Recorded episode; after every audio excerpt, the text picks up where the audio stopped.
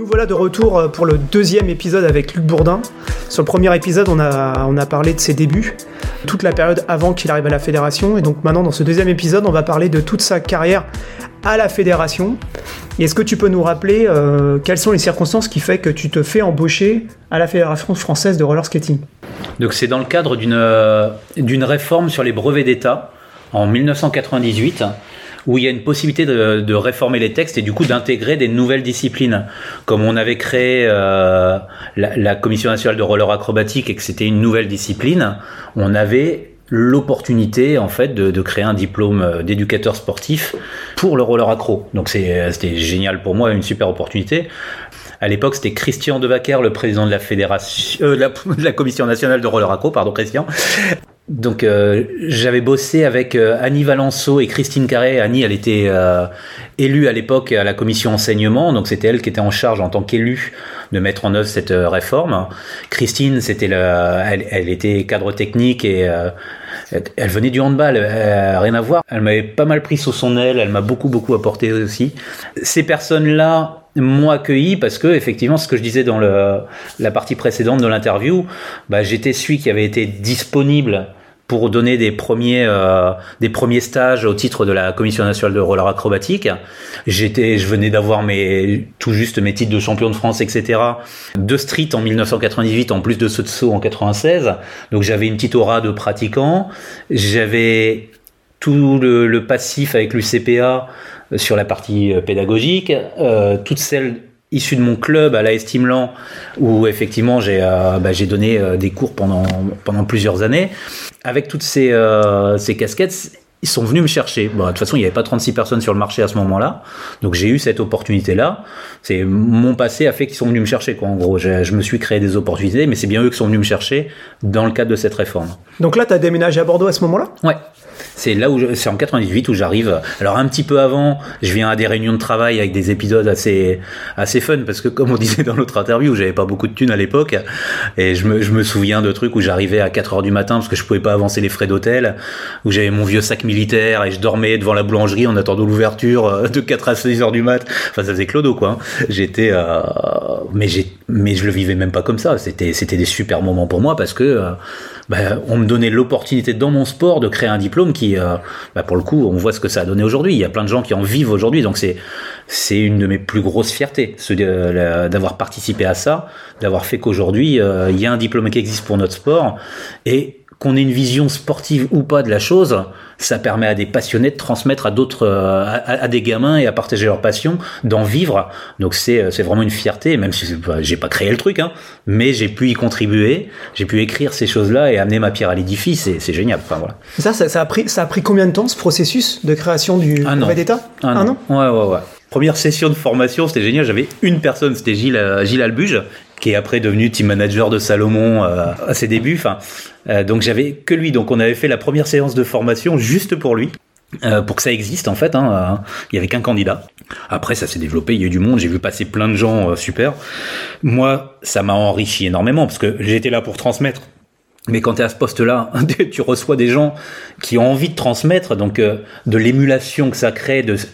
Si t'es pas con, en fait, t'apprends autant d'eux que ce que toi tu rediffuses. Et tous les ans, tu fais évoluer tes contenus parce que t'as absorbé un peu les expériences de tous les gens que t'as côtoyés, qui ont envie de partager. Donc j'étais un poste super privilégié. J'en suis conscient et ça a fait ce que je suis devenu après à la Fédé. Ce brevet d'État m'a aidé à me construire moi. Je le repartageais derrière, c'était pas le souci, mais après, c'est Pierre qui a eu le même poste. Tu vois, Pierre Sella. Ouais, Pierre Sella. Tu vois ce que ça apporte à une personne quand tu es au contact de plein de gens qui ont envie de faire cette transmission-là. Bah, t'apprends puissance 10. Tu vas super vite. Et puis, tu as une aura nationale. Donc, tu as vraiment les plus investis de tout l'hexagone. Là. Mais c'était quelle discipline ? Là, c'était roller acrobatique. Du coup, la difficulté du diplôme, et j'ai jamais réussi à splitter ça, c'était...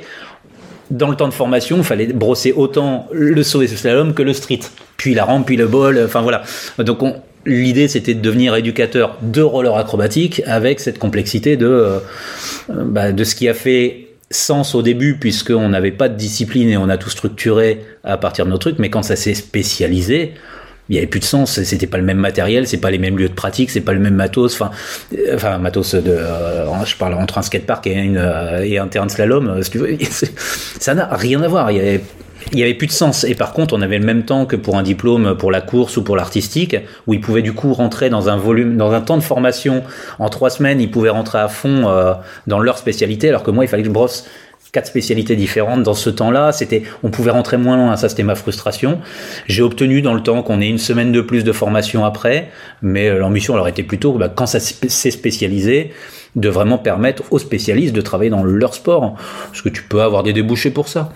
Est-ce que tu pourrais nous donner quelques exemples concrets de choses ou de gens qui sont passés par là, qui ont eu le brevet d'état, que tu as formé et tout, et dont tu es fier du parcours, de ce qu'ils ont fait derrière? Alors oui, après avec toute modestie, parce que c'est pas parce que je les ai eu en formation que je les ai formés. Je leur ai sans doute apporté quelque chose que eux-mêmes seront mieux évalués que moi sur le principe. C'est plutôt le fait d'avoir monté le diplôme qui leur a permis à eux de valoriser leur expertise. Mais dans les parcours, en premier, je vais penser à qui? J'ai pensé à Pierre Sella. C'est quand même celui que j'ai eu le plus en formation. Je l'ai eu quand il avait 16 ans. Il pouvait pas passer le diplôme, il était trop jeune. Je l'ai eu après, quand il avait oublié de s'inscrire au diplôme, et il est revenu une 3e fois en formation. Donc c'est quelqu'un avec qui on a partagé vachement sur la formation. Et tu vois, malgré son jeune âge, on échangeait. Et Pierre Sella, tu peux dire un petit peu, juste en 2 mots, qui il est, pour ceux qui ne connaissent pas? Vous allez l'interviewer bientôt, je pense, j'espère. Pierre, c'est un éducateur sportif. Il était athlète avant, plutôt slalom de son côté. Il est sur La Rochelle à l'époque. Il a découvert par les compétitions auxquelles on a participé ensemble, Walid, à La Rochelle. C'est par là qu'il est arrivé de mémoire. Très bon pratiquant en slalom. Puis, il a passé son brevet d'état, voilà. Il a bossé pour la ligue, il a fait énormément de développement dans sa région. Voilà, c'était un éducateur sportif brillant et qui a monté sa franchise. Pierre qui roule, qui est devenu Roule. Et aujourd'hui, il y a plusieurs moniteurs. Il fait bosser plusieurs moniteurs en France avec un truc qui tourne super bien. Voilà, puis il a été sélectionneur des équipes de France encore très récemment. Et à part Pierre, après Igor, qui est le 2e que j'ai eu beaucoup, parce que je l'ai eu pendant 6 mois en stage à la Fédé avant qu'il passe son diplôme. Donc ça a été marrant parce que lui, Igor Cheremetieff, qui est chez Seba, etc., qui a son pro-modèle de slalom. Dans la petite anecdote quand même, c'était quand avec lui, pour son mémoire de stage, on a fait un listing des figures et tout ça. Et il me parlait de figures que je lui disais, tu verras, la discipline va évoluer comme ça. Il me disait, non, ça c'est impossible. On parlait de Christie sur une roue, voire, je lui disais, mais voir, ça se fera en rotation. Genre, impossible. Et puis ça a été un des premiers à les faire derrière lui-même. C'était assez rigolo dans le côté vision. Lui, il m'a autant apporté que j'ai pu, j'espère, lui apporter. Moi, il m'avait identifié, parce que dans son rapport de stage, il identifie les profils des personnes qu'il a eues, donc les personnes qui étaient à la Fédé. Et moi, il m'avait identifié avec le profil de sauveur. J'ai vite compris que c'était un vrai défaut et pas une qualité. Mais il avait visé juste à l'époque. Et c'est quelque chose qui m'a aidé à me comprendre moi. Donc c'était intéressant, tu vois, dans l'idée que c'est pas parce que je suis le formateur que l'autre m'apporte pas quelque chose. Il y a de l'échange. Après, il y a eu Scali, il y a eu Anthony Avella. Après, il y en a plein, qui arrivaient déjà avec leur bagage et tout. Ils sont venus parce que c'était moi qui étais en charge. Mais je vais en oublier plein, en fait. Ça va me faire chier d'en oublier parce qu'il y a trop de gens qui continue à marquer. Il y a eu Monique Emard qui est devenue présidente, il y a eu Priscilia Verdier dont on a parlé tout à l'heure. Je te dis, il y en a vraiment beaucoup. J'ai eu cette opportunité en fait de former pendant 10 ans tous ceux qui ont passé leur diplôme de roller acrobatique pendant les 10 ans. Après, c'est Pierre qui a pris le relais. Donc toute la vieille génération, la vieille garde là, je les ai connus parce que on a vécu ensemble pendant 3 semaines de formation et 1 semaine d'examen, des moments des moments de partage assez forts quoi. Ouais, je pense aussi à Stouff, Stéphane Luchy, qui est aujourd'hui sélectionneur des équipes de France en street et qui a bossé avec son BE, qui a bossé au Hangar à Nantes, qui est un skatepark indoor, qui était le plus beau skatepark indoor pour le roller, pour le coup. Donc lui, le BE, tu vois, ça concrétise. Ça lui a permis d'obtenir un poste là-bas, d'en vivre. Après, il a fait sa vie là-dessus. Et puis, c'est pareil. Et maintenant, il bosse chez Roule. Donc la boucle est bouclée. Il bosse avec Pierre, etc. C'est des belles histoires. Dans un épisode du podcast précédent, on a parlé aussi de Manu Locus, Ouais, bah, qui était un des premiers que j'ai eu en formation aussi, et que j'avais vu, voilà, au Troca, sur le tout premier championnat de France, où il était lui en mode rollerblade, et il venait faire son Misty pendant qu'on faisait notre compète. Enfin, c'est génial de voir après ces personnages dans le temps, de se revoir 20, 30 ans après, et d'être toujours impliqué là-dedans, quoi, de se dire, bah, enfin, tu vois, là, pour le coup, la petite fierté, c'est ce diplôme a permis à des gens de rester dedans, de rester dans leur passion, parce qu'après, il faut bouffer, tu fais des familles, il faut sortir un salaire, et c'est pas en tant que pratiquant que tu le conserves. Le souvenir que j'ai de toi à la Fédé, Luc, c'est quelqu'un qui a toujours su créer ses postes et ses opportunités. Effectivement, tu as contribué énormément au développement de la CNRA. Ensuite, tu t'es investi dans la partie un petit peu plus pédagogique, et finalement, derrière, tu as aussi glissé sur... les équipements d'une manière indirecte, non. Alors, constamment, tu as cherché à te renouveler. Alors, en fait, ça arrive à peu près en même temps. Hein. L'opportunité de l'embauche à la Fédé, c'est la réforme des brevets d'État. Donc, c'est ça qui fait qu'on vient me chercher. Par contre, on m'embauche dans le cadre d'un contrat emploi solidarité à l'époque. Donc, c'est des contrats aidés où pendant 5 ans, tu as une aide de l'État. Puis après, il faut pérenniser ton poste. Et pour pérenniser mon poste, comme il y avait beaucoup de demandes qui arrivaient à la Fédé pour du conseil sur les équipements, j'ai créé la prestation de service pour designer des skateparks, en fait, pour les collectivités. Alors, c'était ce qu'on... Enfin, on va le développer plus tard, ça, de toute façon. J'ai pérennisé mon poste avec le conseiller aux collectivités sur l'équipement. Donc, les deux sont, en fait, en même temps. Ce qui est issu de la CNRA, qui est avec Christian, qui me pousse à créer ce poste aussi pour espérer avoir un retour vers la Commission nationale de roller acrobatique. Le but, c'était qu'au travers de mon poste, je ne fasse pas que le brevet d'État, c'est un mois dans l'année. Je fais pas que les équipements, c'est des réponses ponctuelles à des collectivités. Donc le gros de mon poste, c'était sur le développement de la Commission nationale de roller acrobatique. Donc dès le début, ma fiche de poste, si tu veux, elle est sur trois domaines complémentaires.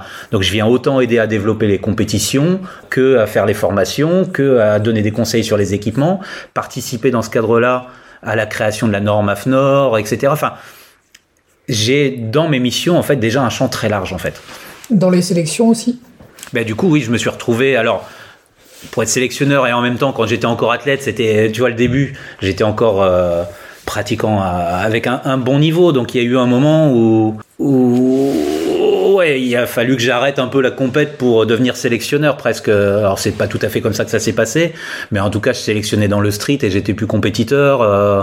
Enfin, j'ai eu pas longtemps, en fait, en tant que sélectionneur. Hein. Il y avait, avant moi, il y avait eu Gilles Albuge, il y a eu Ludovic Fedon, Jérôme Coutan. Moi, je suis arrivé là. Après, il y a eu qui ? Il y a eu...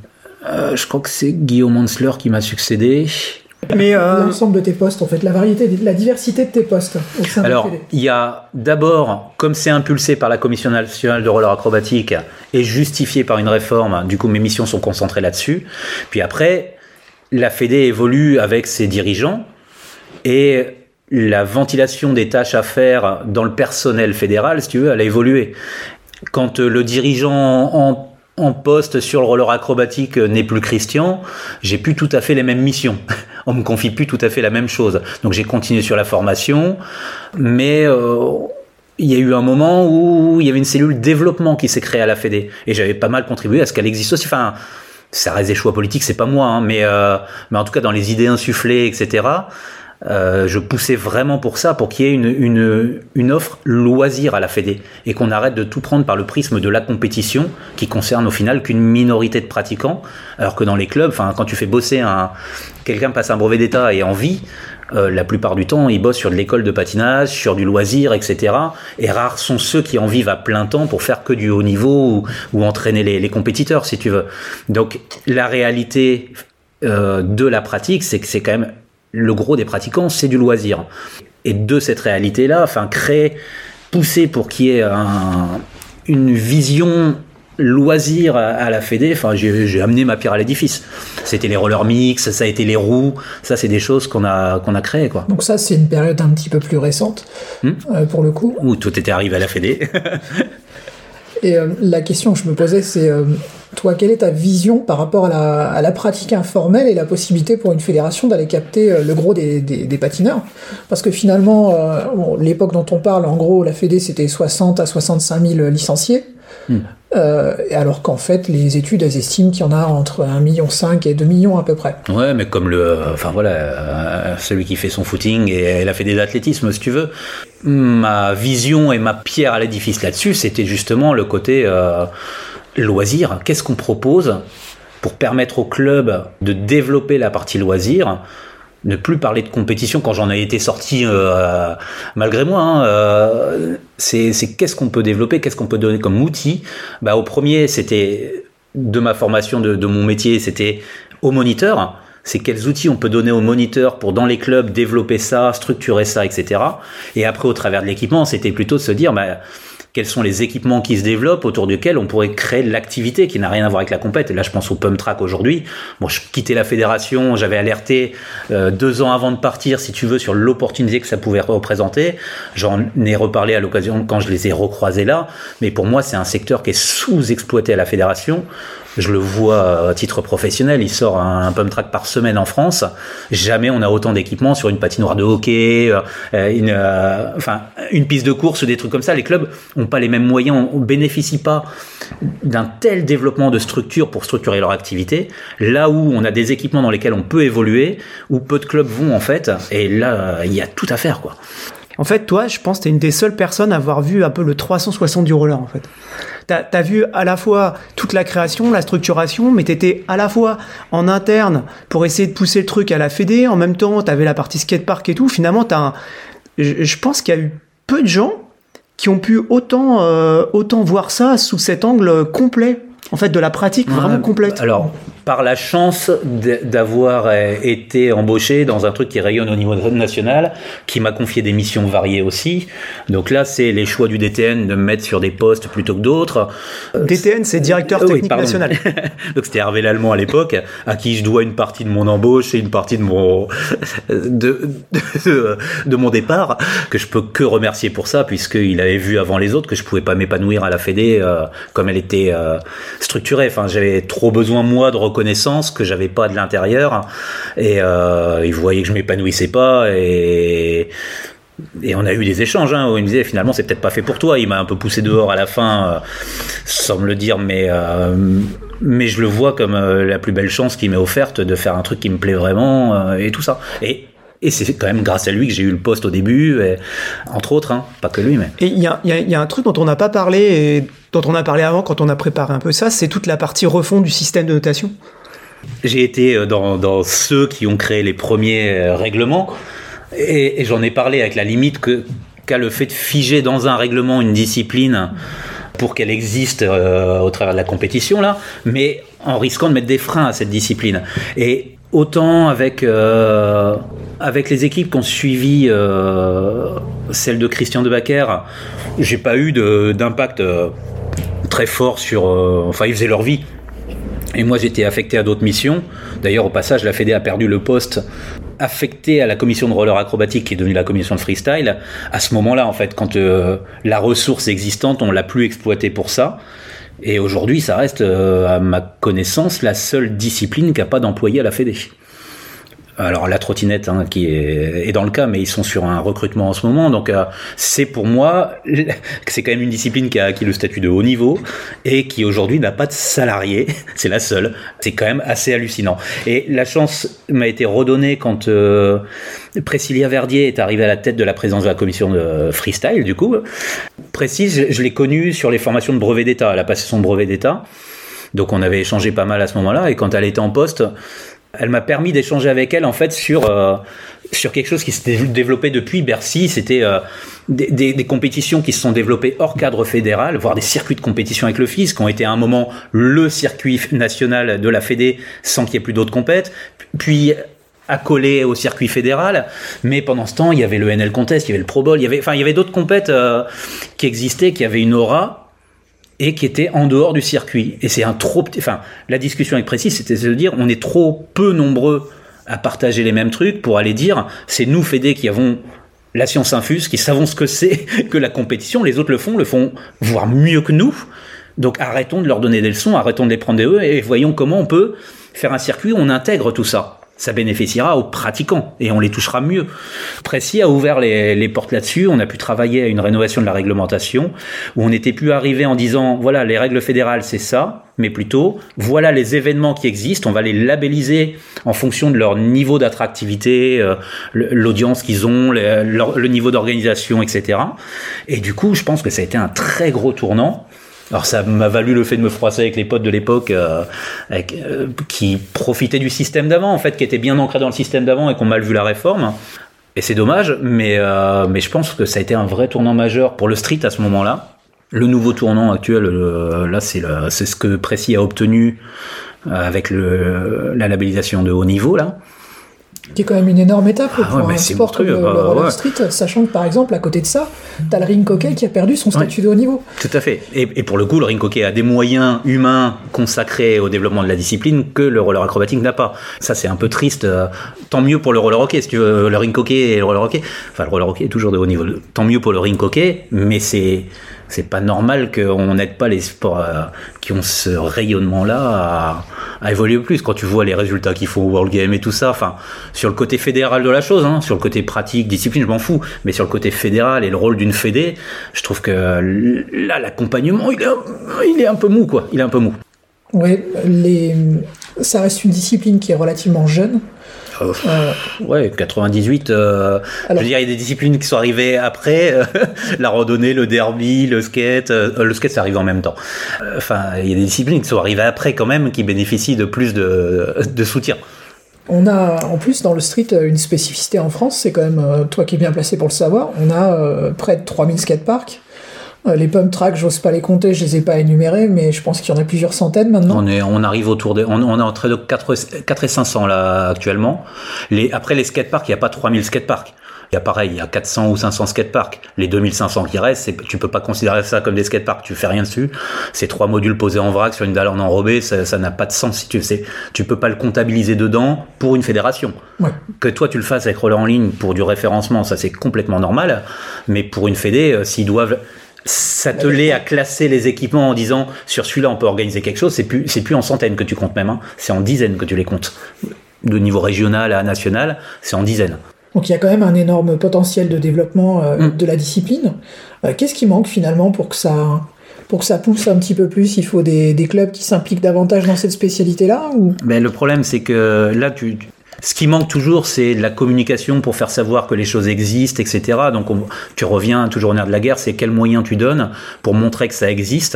Parce que des skateparks, ils s'en montent partout. Donc, des skateparks qui sont dignes d'accueillir des compétitions. Enfin, quand je dis dignes, c'est qui permettent aux pratiquants d'avoir un choix d'expression, qui permettent d'évaluer, les niveaux.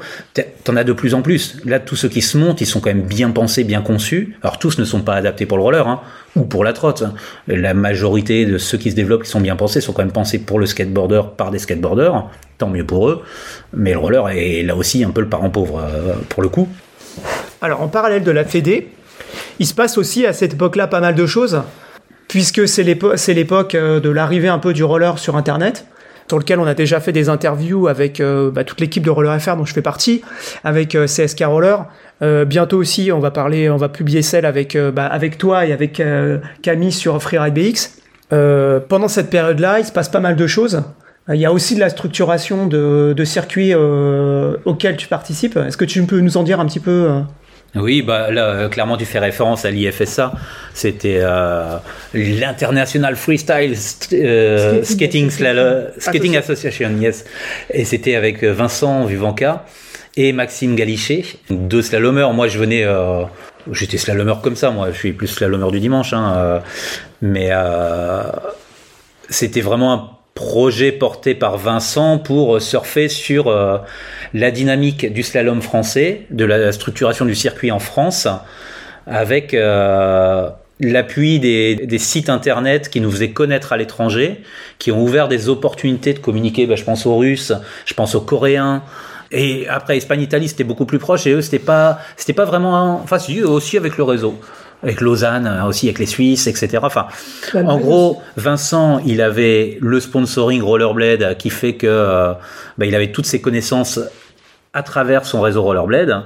Il y avait cette vision d'un entrepreneur brillant, etc., de se lancer dans une asso et de structurer son circuit, facile pour lui. Moi, il est venu me chercher juste pour faire le côté trésorier. Et avec l'IFSA, ben, on a fait pas mal de formation de juges, on a été jugé des compétitions à l'étranger, donc ça nous a fait vraiment voyager. On est allé, à titre perso, Vincent a beaucoup plus bougé, mais moi j'ai fait 2 fois Moscou, j'ai fait Singapour, Taïwan, il y a eu la Chine. Enfin voilà, ça a ouvert pas mal d'opportunités, ça a fait voir du pays, donc et ça a vraiment structuré. Hein. Enfin, pour le coup, ça a permis au slalom d'atteindre une certaine dimension.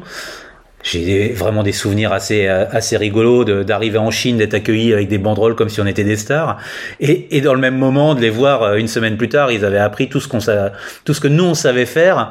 En fait, on revenait sur le spot le lendemain, ils avaient tous filmé, ils étaient en train de reproduire les gestes, reproduire. C'est des machines de guerre, quoi. Et on voit le niveau qui est maintenant dans les pays asiatiques. On sent qu'ils ont une culture de la performance qui est hallucinante. Enfin, c'est voilà. Donc l'époque IFSA, ouais, ça a duré jusqu'à 2008, voire 2010. Il y a eu un épisode en 2010 avant que ça fasse un peu, avant que en fait Universe Skate puis Seb prennent le lead. Alors, je regretterai toujours. Je m'en fous maintenant. Le slalom se porte très bien si tu veux, mais je regrette toujours cette époque où plutôt que de les voir s'affronter, de se dire, ben Seb, il avait les moyens, puisqu'il avait une puissance financière d'une marque qui avait des moyens de com, et l'IFSA qui était une asso qui en avait pas, ben plutôt que de fusionner, de faire en sorte de trouver des choses qui font qu'on investit les mêmes moyens pour faire grossir un seul circuit, qu'il ait voulu créer le sien à son image, c'est dommage. Après, ça a fait perdre 4 ou 5 ans de développement, mais il a réussi à le remettre à son image, comme il voulait le développer, et à bien s'en sortir, à faire fructifier ça maintenant. Moi je le trouve... je suis assez extérieur parce que j'étais pas un slalomeur à leur niveau de Seb et Vincent là.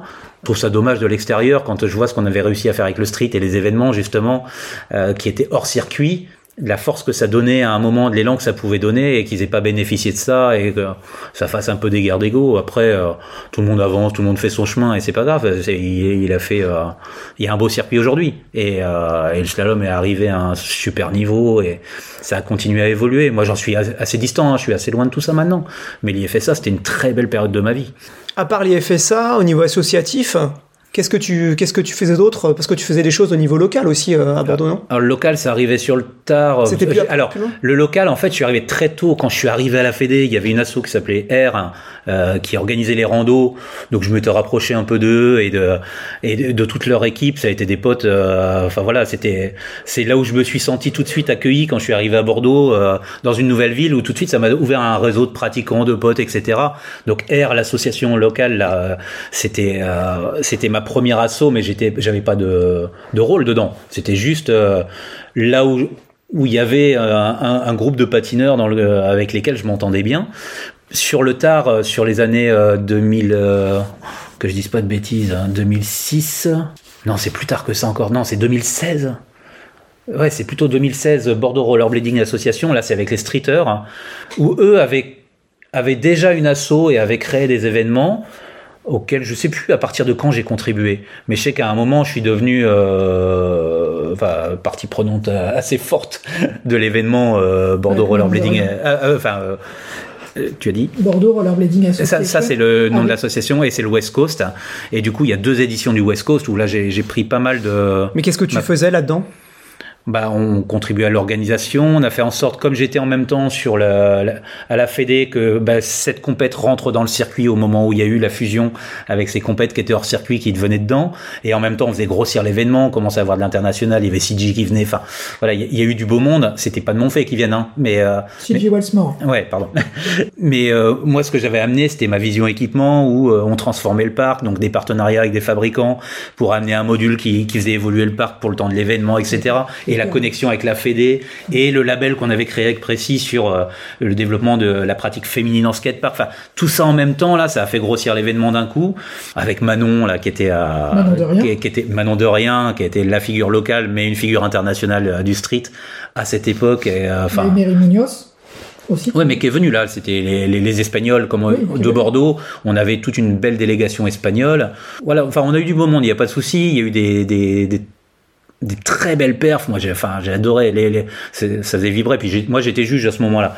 Donc, j'étais à l'organisation, j'étais sur la relation équipement et j'étais juge et j'étais en relation avec le côté fédéral. Je me suis impliqué dans cet assaut pendant 2 ans. Après, ça s'est arrêté parce qu'on a pris un coup d'arrêt avec la mairie qui avait, enfin pas la mairie, la préfecture hein, qui avait refusé notre dossier parce qu'il était arrivé un jour trop tard par rapport à leur délai. Le dossier était arrivé un jour trop tard, donc on n'a pas pu avoir l'autorisation de faire l'événement. Et là, c'était super chaud. On s'est dit bon bah pour tous ceux qui avaient réservé leur billet et tout, enfin c'était un petit drame. En tant qu'organisateur, mais on pensait aux riders à qui ça avait pu porter préjudice. Du coup, on s'était dit l'année d'après, si on recommence, on a intérêt d'être super carré. Et l'année d'après, en fait, ils parlaient de détruire le skatepark pour en refaire un nouveau. Donc, on prenait pas le risque de se retrouver avec le skatepark qui soit démonté le jour de l'événement. Donc, l'événement s'est pas renouvelé depuis. Et maintenant, il y a un nouveau skatepark sur lequel tu peux plus organiser quoi que ce soit pour du roller. Hein. Il est super bien pour le skate et à l'échelle de la ville pour le skateboard, mais il n'y a plus rien pour le roller, pour la trotte, pour le BMX, il n'y a plus rien à Bordeaux. Quoi. Parmi les autres les choses que tu as fait en parallèle, on va revenir sur quelque chose qui est en fait un point commun tous les trois, Alexandre, Luc et moi. Pendant les années 2000, on a toujours eu des relations avec des magazines de roller, mais il y en a un en particulier sur lequel on a contribué tous les trois, c'est un magazine qui s'appelait Roller Skate. Je sais plus à quel moment qui a le premier à commencer là-dessus. On est peut-être arrivé en même temps. Vous êtes arrivé avant moi sur Roller Skate. Hein. Moi, je suis peut-être arrivé avant toi parce que je me rappelle que Monsieur Mouton Bretonnel, on l'a rencontré sur les premiers épisodes, enfin sur le tout départ. Donc, je pense que moi, j'ai dû commencer à contribuer, à être sur les premiers numéros. En fait, sur les premiers numéros, rapidement, Ride Mag se termine. Il veut créer un nouveau titre. Et derrière, on se retrouve avec une équipe, avec un noyau dur qui se compose de Serge Rodriguez, donc qu'on a déjà interviewé dans nos podcasts. Il y a Sam Nieswiski, qui intervient aussi sur une partie historique. Il y a Jean-Marc Gravier qui est là sur le roller danse et sur le roller tout-terrain. Il y a toi, Walid, et puis il y a moi sur la partie course. Et donc, moi, je vous connaissais pas dans le magazine à cette époque-là. C'était loin de moi le magazine au début du magazine, quoi. Je le lisais, c'est tout. Donc toi, tu arrives, tu vas apporter ton bagage sur toute la partie freestyle et sur la partie pédagogique. Ouais. Je pense que, alors je sais plus, c'est les numéros 11 à 16 où j'ai contribué. Je crois que c'est plutôt dans cette zone-là. Je suis pas sûr de moi hein, quand je dis ça.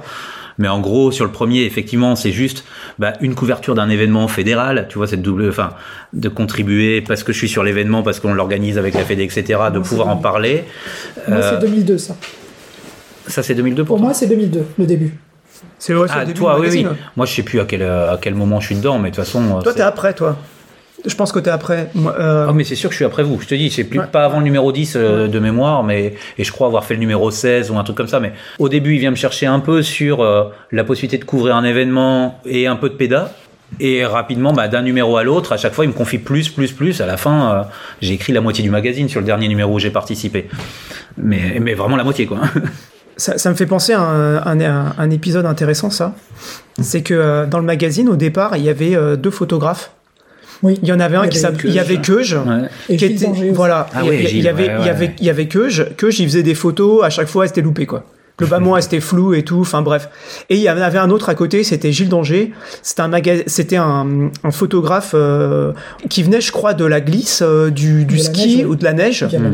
Et avec lequel on a tout de suite beaucoup accroché. Il avait la grande intelligence de se rendre totalement invisible pendant les sessions. Et il faisait des photos super. À l'époque, il faisait des verres, donc il faisait une espèce de 360. Il nous en avait fait pas mal sur Roller FR et tout. Il nous en avait filé. C'était vraiment très intéressant son travail sur la partie roller skate. Moi, voilà. J'ai fait une séance de shooting avec chacun d'entre eux, donc j'ai quelques souvenirs. Et effectivement, ouais, la fibre de Gilles était chouette, ouais. Donc là, le magazine, en fait, en gros, t'as beaucoup travaillé sur ce magazine. En fait, j'ai fait 6 numéros, c'est 1 an. C'est pendant 1 an, j'ai eu des contrats avec eux. Et à passer de faire 4 pages à en faire une 30aine à la fin, quoi. Ça fait pas mal. Dans les casquettes, ça a fait un côté pigiste en plus, et ça m'a resservi plus tard. Enfin, j'écrivais à la fois pour les sites internet, j'écrivais pour les contenus de formation, j'ai pu écrire pour un magazine avec les contraintes. Ça, c'est intéressant dans l'approche pro, d'être capable de faire tenir en un nombre de signes une idée, de la développer avec des contraintes. C'était intéressant dans le parcours, et je l'ai mis à profit quand j'ai fait les codes du skatepark pour le ministère des Sports. Donc j'ai fait 2 numéros comme ça. Là c'était sur le sujet des skateparks, donc sur l'équipement, mais j'ai écrit les numéros de A à Z, quoi. Pour moi, ça a constitué une excellente transition avec le web. C'est-à-dire qu'en fait, on est à une époque où on se rend compte que les magazines ne sont plus finalement la panacée pour être en contact avec les gens, parce que progressivement, l'information a glissé sur le web. Donc ça constitue un petit peu la transition avec tous les portails, tout le réseau e-bride, Roller en ligne, et puis plus tard avec les réseaux sociaux. Ouais, dans toute cette période fédérale, comme l'IFSA se mène en parallèle, comme les magazines avec Roller Skate, ça se mène en parallèle. Le gros parallèle dont on va reparler dans une interview spécifique, c'est quand même tout ce qu'on a vécu avec Camille et le réseau e-bride, le Freeride BX. Enfin, j'ai passé énormément de temps avec Camille. On s'est apporté mutuellement vachement de choses, et on continue à partager des choses. Enfin, Camille, ça a été un gros épisode de toute cette époque bordelaise pendant laquelle j'étais à la Fédé, et j'avais tout ce que je menais à côté de la Fédé, quoi. Camille, lui, il était plutôt derrière la caméra et pas devant la caméra, ce qui fait qu'en fait, il est peut-être un des moins connus de tout le réseau, alors qu'il a une position vraiment très centrale, un peu de fédérateur, et aussi il a une position de regard décalé sur toute sa production. On en parlera plus en détail avec lui sur effectivement un autre épisode. Ce côté décalé, ce côté très chill, le rapport à la musique, etc. C'était vraiment quelque chose d'hyper important finalement. Ouais, il a amené son univers. C'était une bonne bête sociale, parce que je lui ai présenté plein de gens qui sont devenus des vrais amis pour lui, qui venaient voir Camille après. Enfin voilà, c'est plus socialement son regard. Enfin voilà, Camille a apporté énormément de choses sans effectivement être visible. Donc petit clin d'œil, mais on aura toute une interview pour en parler. C'est désormais la fin de cet épisode, pendant lequel on a vu la carrière de Luc à la Fédération et en parallèle les activités qu'il menait à côté de la Fédération. On vous retrouve pour le prochain épisode dans lequel on va aborder tout ce qui concerne la construction de skatepark et ce que Luc fait à l'heure actuelle. À bientôt.